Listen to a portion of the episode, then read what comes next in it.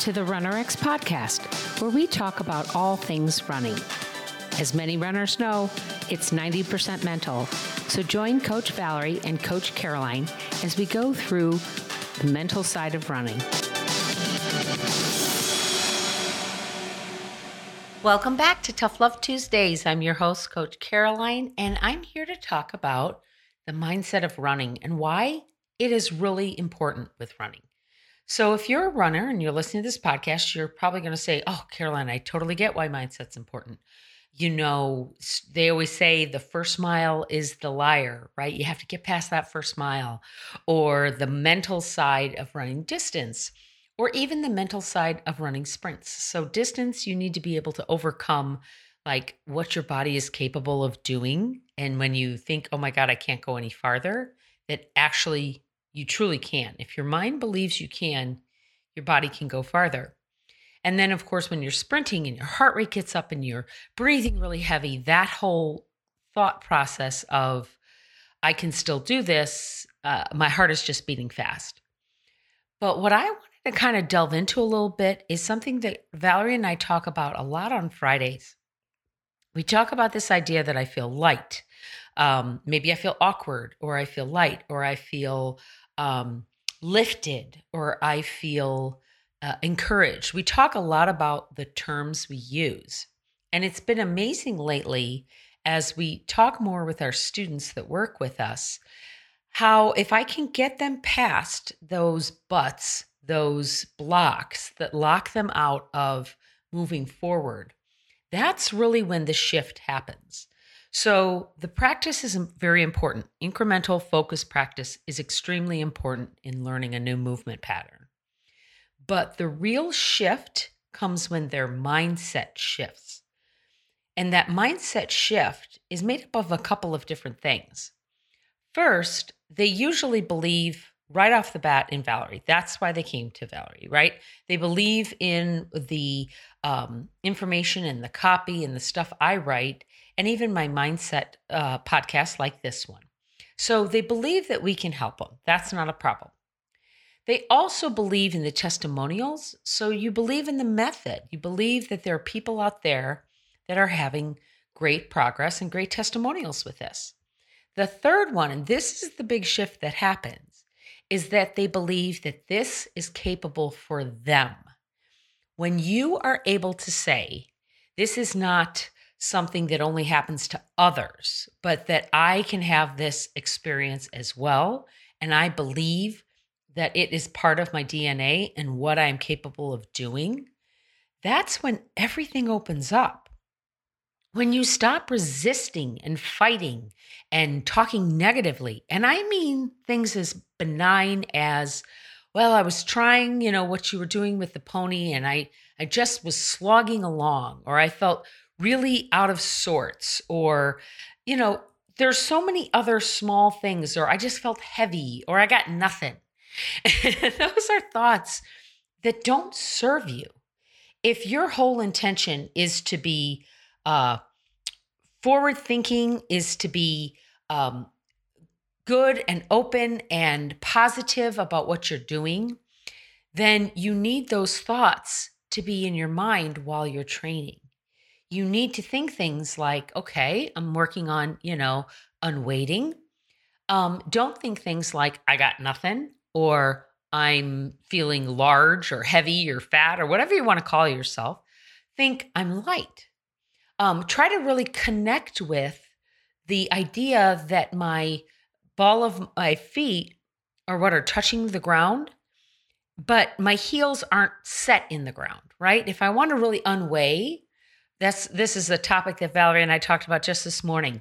This idea that when you want to unweigh yourself, you can unweigh yourself by simply connecting with your feet and having your feet, the ball of your feet, be what's holding up your weight, that your toes can still move and that your heels aren't really touching. You can move your heels up very easily.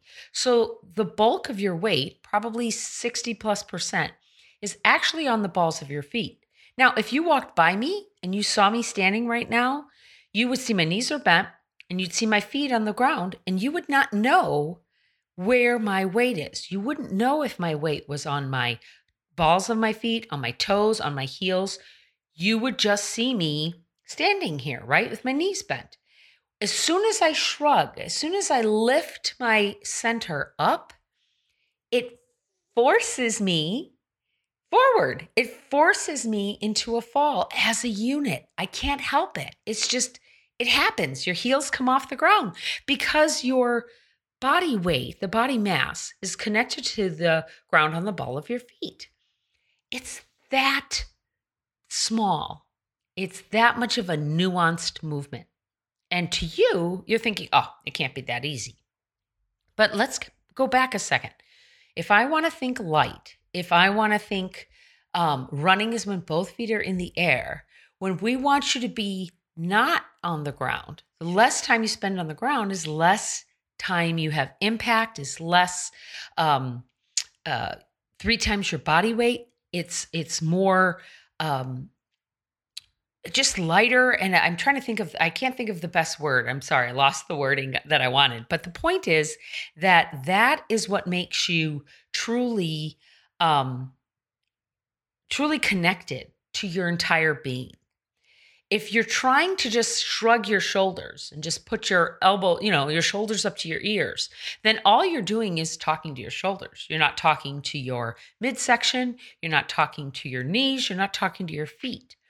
What I want you to do is start thinking of yourself as a unit, start thinking of yourself as an athlete, start thinking of yourself as a light being that passes through the air and passes through gravity, but you can't control gravity. So these are all the thoughts that go into the mindset of running.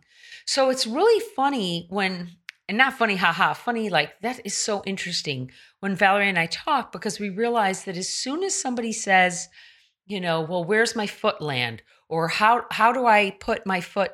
I'm heel striking, or do I should I be touching on my midfoot or my or my forefoot? We re, we, we know that their thoughts are not correct because if you're thinking about where do I place my foot, then you're trying to control gravity and you can't control gravity. All you can do is control your your pull, right? Is the up of your foot off the ground, right? That's it. And then the only thing you can even possibly think about is the up of the next foot, is that change of support, is being only on one foot at a time in air. Like almost if you think of like I'm running across hot coals. So this week, think about the real mental side of running and not the ugh, I have to get through this. This is hard. I want you to think about how your thoughts about yourself, about your how you connect with yourself, how you connect with your feet, how you connect with your midsection, how you feel as you travel through through space, how that can truly affect your practice.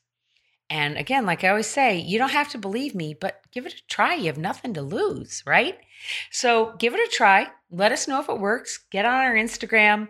Uh, send us an email at support at runrx.fit and let me know if you were able to feel that shrug, if you were able to feel your body actually unweighing, and if your thoughts had anything to help you. Okay, guys, talk to you next week. Thank you for joining us on the RunRx podcast. If you'd like to know more, join us at www.runrx.fit. And if you have additional questions that you'd like answered on the podcast, email us at support at runrx.fit.